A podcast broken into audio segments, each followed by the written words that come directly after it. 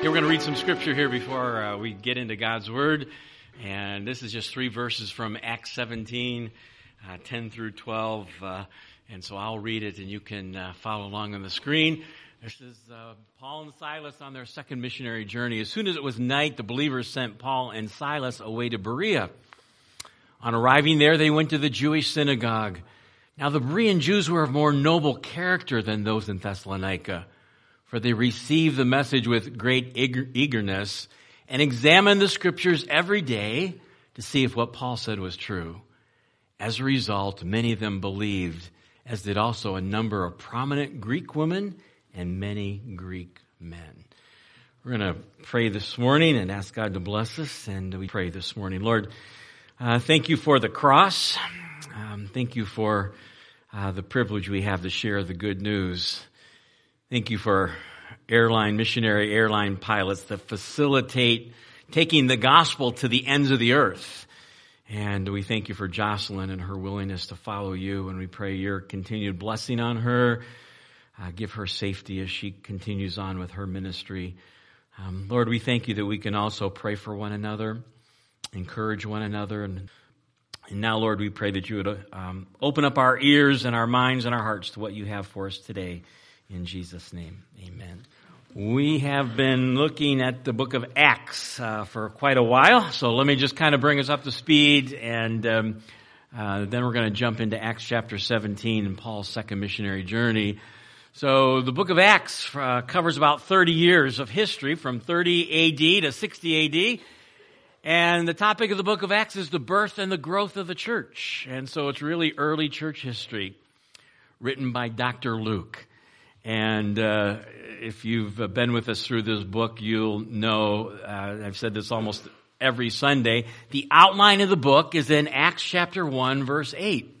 It's the key verse, and it's the outline of the book.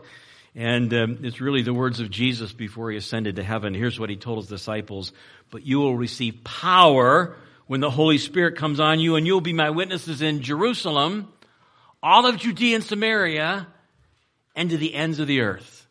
Well, there's the outline of the book of Acts. Chapters 1 through 7 is all about what? The gospel taking hold in Jerusalem.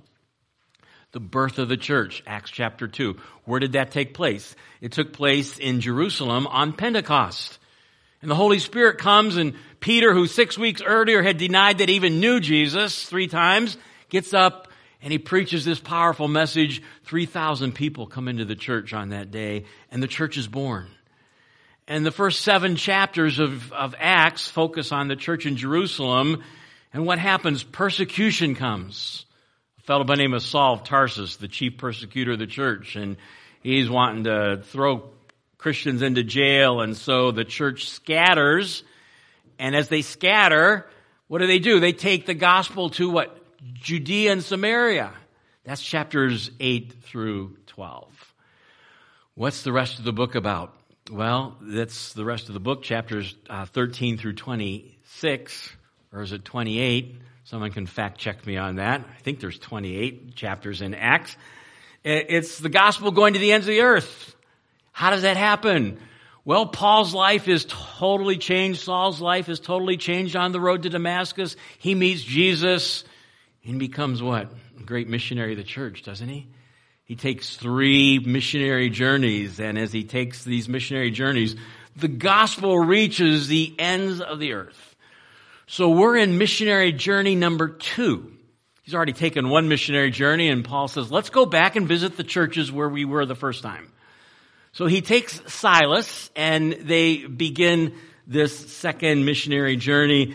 And so I've got a little bit of outline in the bulletin of where we're going on our travelogue today. So if you want to take that out, we'll see that last week we traced in Acts chapter 16 that Paul and the missionary team started out in Antioch, and follow that yellow line, we ended up in Philippi, where Paul and Silas ended up in jail, and then an earthquake came, and Paul and the prisoners confronted the jailer, and the jailer says, "What must I do to be saved?" And the jailer comes to faith in Christ, and eventually Paul and Silas are released.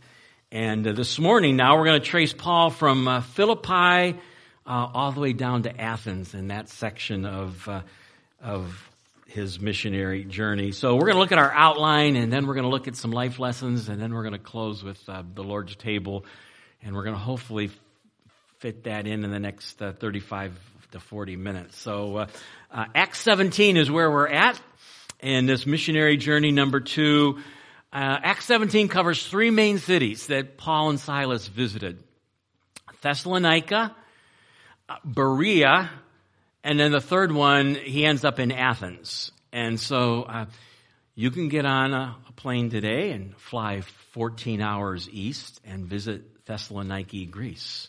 It's a thriving city, about 800,000 people today. Probably in Paul's day, the population was about 100,000. You can go to Berea today as well. Berea's name has changed. It's the city of Berea. And obviously, you can visit Athens as well.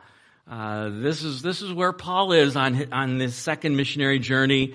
And we're going to start with Paul reasons with the Thessalonians. Paul reasons with the Thessalonians. If you like to fill out an outline, you can follow along. When Paul and his companions, verse 1, had passed through Amphipolis and Apollonia, they came to Thessalonica, where there was a Jewish synagogue. So Paul's traveling from Philippi to Thessalonica. It's 100 miles. They probably walked. Would have been probably a three-day journey of walking. And they end up in Thessalonica. And as Paul's pattern is, where does he start? In almost every city he visits, he starts by going to a Jewish synagogue. And that's what Dr. Luke records. As was his custom, Paul went into the synagogue. And on 3 Sabbath days, he reasoned with them from the Scriptures, explaining and proving that the Messiah had to suffer and rise from the dead. This Jesus I am proclaiming to you is the Messiah, Paul said. So what does Paul do? They go to the synagogue, and it says for 3 weeks, 3 Sabbaths, he's teaching in the synagogue. And Dr. Luke uses 4 words there that are key words.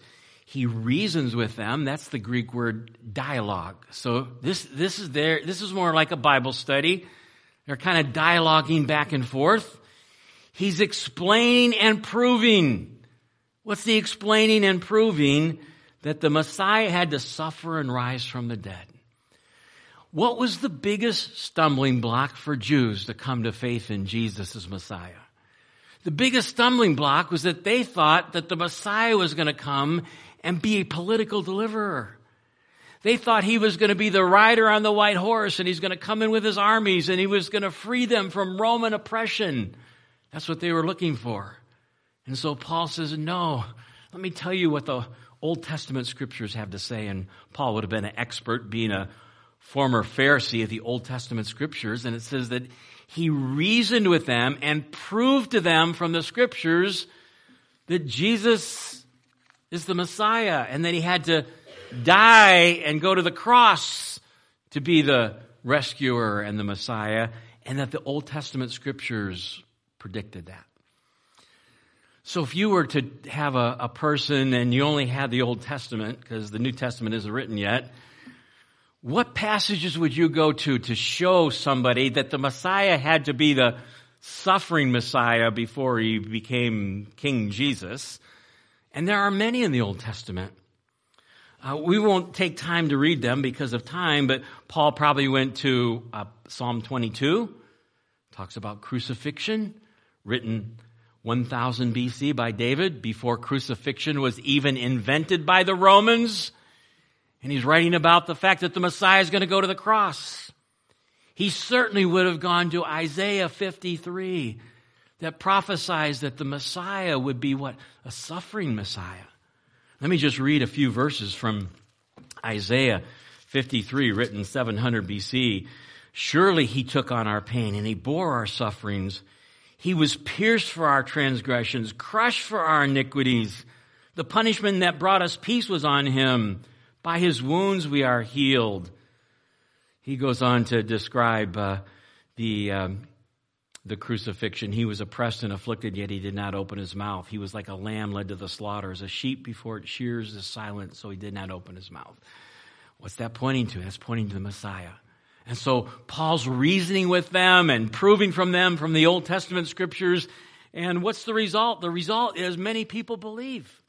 Verse 4, some of the Jews were persuaded and joined Paul and Silas, as did a large number of God-fearing Greeks and quite a few prominent women. And so the power of the gospel changed some lives there in Thessalonica. But as we'll see, wherever Paul went, there is also opposition, and that's what we find here in Thessalonica. Our next point of the outline, the riot in Thessalonica.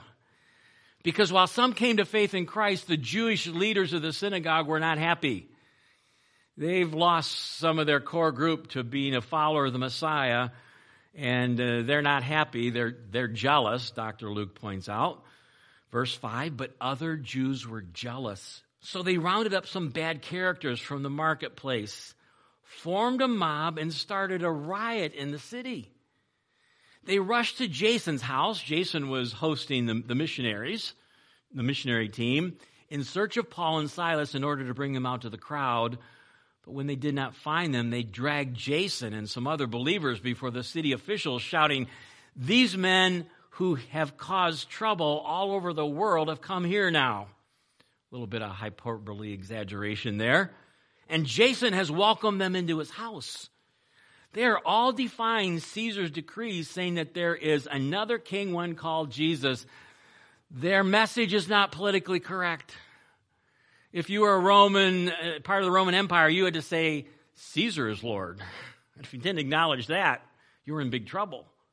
And they're saying, these guys are saying there's another king, Jesus. And so it says, when they heard this, the crowd and the city officials were thrown into turmoil. Then they made Jason and the others post bond and let them go. So Paul and Silas weren't in jail at this point. When it says they posted bond, basically the commentators are saying they gave the city officials money with the promise that these guys would leave town. And that's what happened. And so we move on to the next part of the text here. They make their way to Berea. So they leave Thessalonica. They do it at night, undercover at night. Verse 10, and we're going to look at the readiness of the Bereans to receive God's word. As soon as it was night, the believers sent Paul and Silas away to Berea. On arriving there, they went to the Jewish synagogue. Now, the Berean Jews were of more noble character than those in Thessalonica, for they received the message with great eagerness and examined the scriptures every day to see if what Paul said was true. So Paul and the missionary team leave Thessalonica. They go to Berea.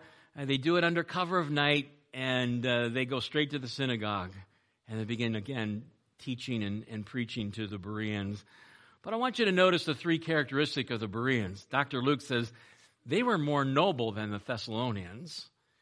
And he describes their nobility with three phrases. Number one, he says, they received the message with great eagerness.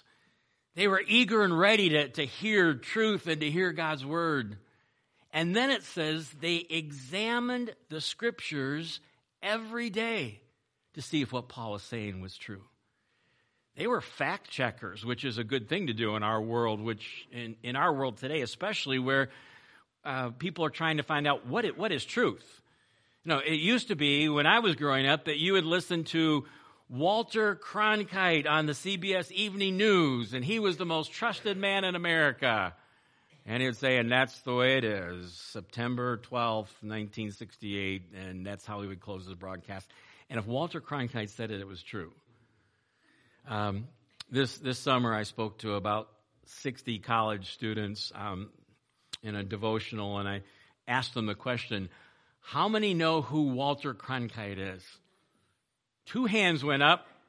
One of the fellows was one of the leaders, so he was about 50 years old, and one of the college students. Nobody knew who Walter Cronkite was. But here's the Bereans. They're not just taking Paul's word for it. They got their scrolls out, and they're fact-checking what Paul is saying, and then it says that they did it every day. And so what was the result of Paul's ministry in Berea? As a result, verse 12, many of them believed, as did also a number of prominent Greek women and many Greek men. But here's what happened. Wherever Paul goes, there's trouble, there's opposition, But when the Jews in Thessalonica learned that Paul was preaching the word of God at Berea, some of them went there too. The people that opposed him in Thessalonica traveled 50 miles from Thessalonica to Berea because they want to stop Paul. And they arrive and they're agitating the crowds and stirring them up. So they're creating more chaos for the missionary team. So what happens? The believers, verse 14, immediately sent Paul to the coast. They get Paul out of there. Silas and Timothy stayed at Berea. Those who escorted Paul brought him to Athens and then left with instructions for Silas and Timothy to join him as soon as possible. So once again, the missionary team is driven out. The gospel makes inroads, but there's opposition. And for safety reasons, the missionary team leaves Thessalonica, goes to Berea. There's chaos in Berea. They leave Berea. And as we end our section of Scripture this morning, they end up in Athens. And we're going to see next week Paul's message to the intellectual elite in Athens is an amazing sermon.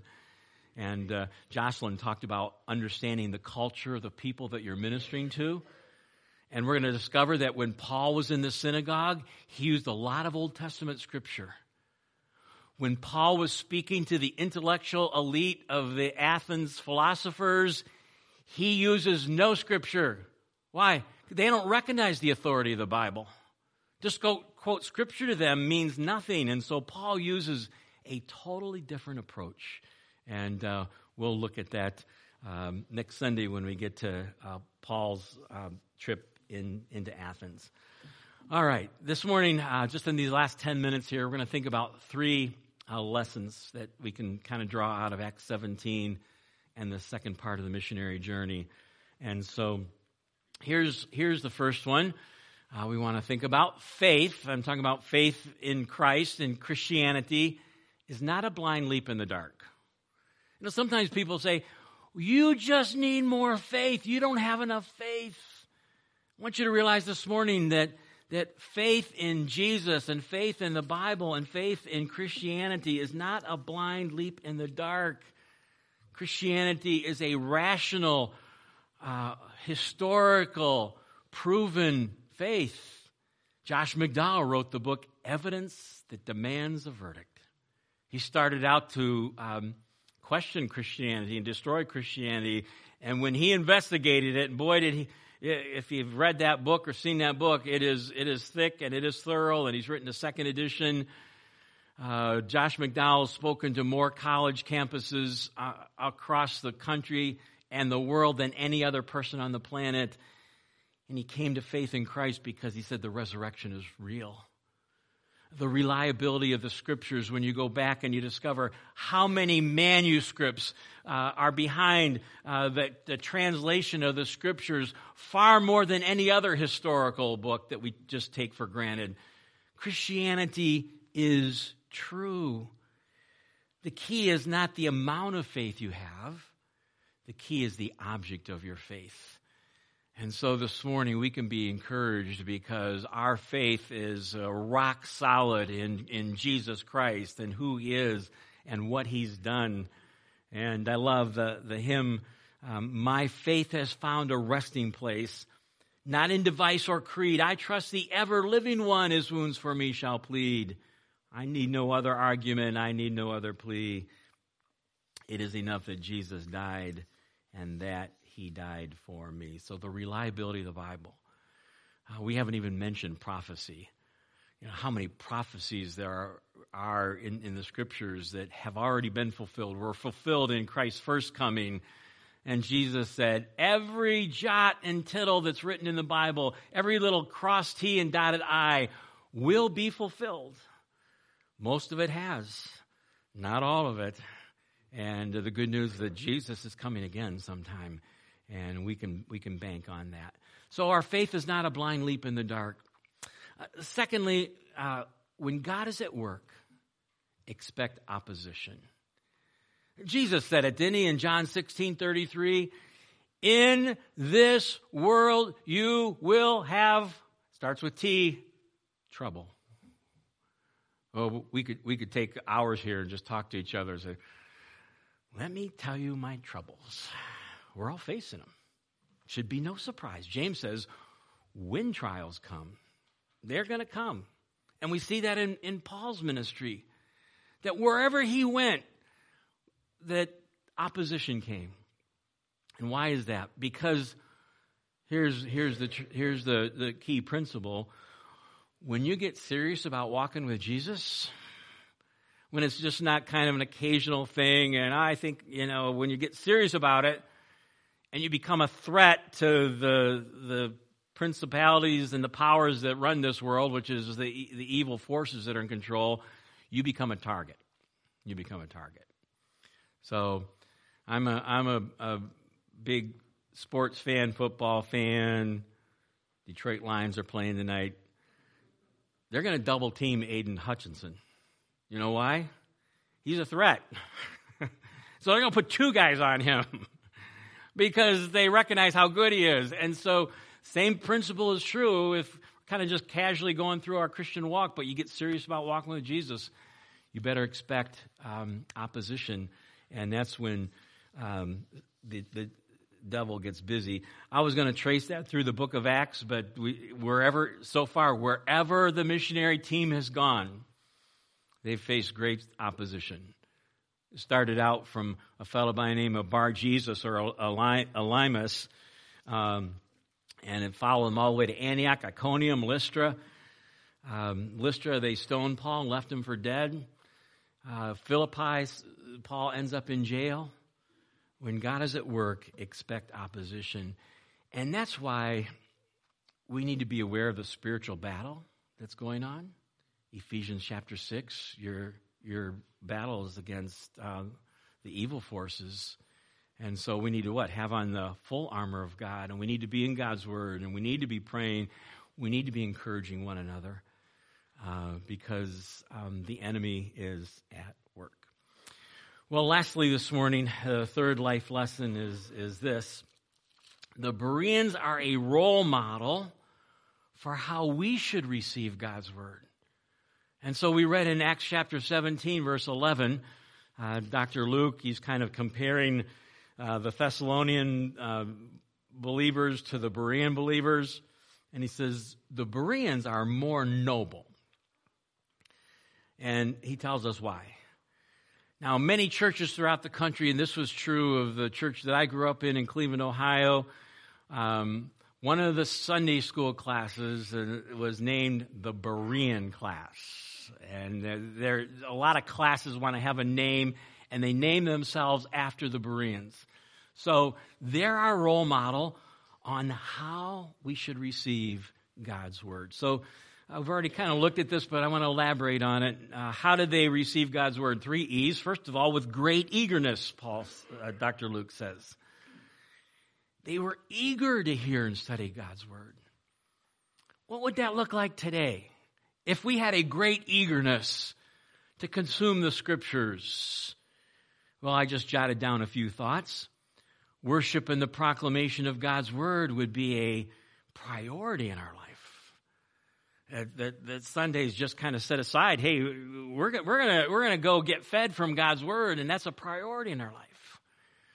If we're eager to receive God's word, that's a priority in our life. And just some practical hints from a pastor about attending church. And one good thing I think to happen is to maybe get here just a little bit early, to get to church early. Now, I was said I was a big football fan, sports fan. My Cleveland Browns team lost yesterday. But they were, after the game, they were cutting away to the next game that was played last night in Kansas City. And Kansas City was playing their playoff game. Do you know what the temperature in Kansas City was at that playoff game? The wind chill was minus 30. They cut away to the pregame in Kansas City. The game starts at 8 o'clock. It's 7 o'clock. And there's already people in the stands. And I'm saying, you guys are nuts. You're going to sit in 30-degree wind chill factor for 3 or 4 hours, and now you're there an hour early. I'm not. I don't want to be hammered. I just think it's good to get here. Just get to church early if you can. It's a lot easier when your kids are out of the house. I'll testify to that. I know those struggles. You know, been there, done that. But that's a great thing. Prayer. Praying before you receive God's word, whether it's a Bible study or a message. God, just speak to me. Open my heart to what you have for me today. Taking notes, that helps us remember. And not everybody's a note taker, but I think that shows an eagerness, and we can go back and reread those notes and let God speak to us again. Here's another one that I think is very, very helpful. BYOB. Bring your own Bible. Yeah, I thought I might get a little chuckle out of that, but I guess I didn't. But I thought it was funny. Yeah, bring your own Bible. Why? Because we want to be like the Bereans. I don't just want to take what the person standing behind this pulpit is saying. I want to see it for myself. And so those Bereans are a role model. And then here's the other: how often do they do it? Every day. So that's why they're a great, great role model. They receive God's word with eagerness. They examined the scriptures and were fact-checking the preacher, and that's a good thing to do. And then they did it every day. Well, that's Paul's middle part of his second missionary journey, and next Sunday we'll look at Paul's message on Athens to the philosophers and the elite of that culture. But just let me encourage you to realize that when you get serious about walking with Jesus, you're going to experience opposition, and that's why we need to pray for one another and encourage one another and pray for our church and pray for our missionaries, but also to be in God's Word, and we need to do that on a regular basis. Why? Because it has the power to change our lives and to change people's lives. So I trust that you're in God's Word, and I trust that you'll be open to His truth for you. And this morning we have the privilege of remembering what Christ has done for us by gathering around the Lord's table. So let's pray this morning, and we'll transition to the Lord's table. Lord, thank you for missionaries like Jocelyn, missionaries 2,000 years ago, like the missionary teams that took the gospel to the ends of the earth. Lord, not all of us have been called to go cross-culturally, but all of us have been called to be a part of spreading the good news, whether it's here in Manchester, whether it's someplace in the United States, whether it's to the ends of the earth. Thank you that there are many practical ways that we can do that. Thank you for those who faithfully give so we can support a missionary team of 12 different missionary families here at Community Bible Church.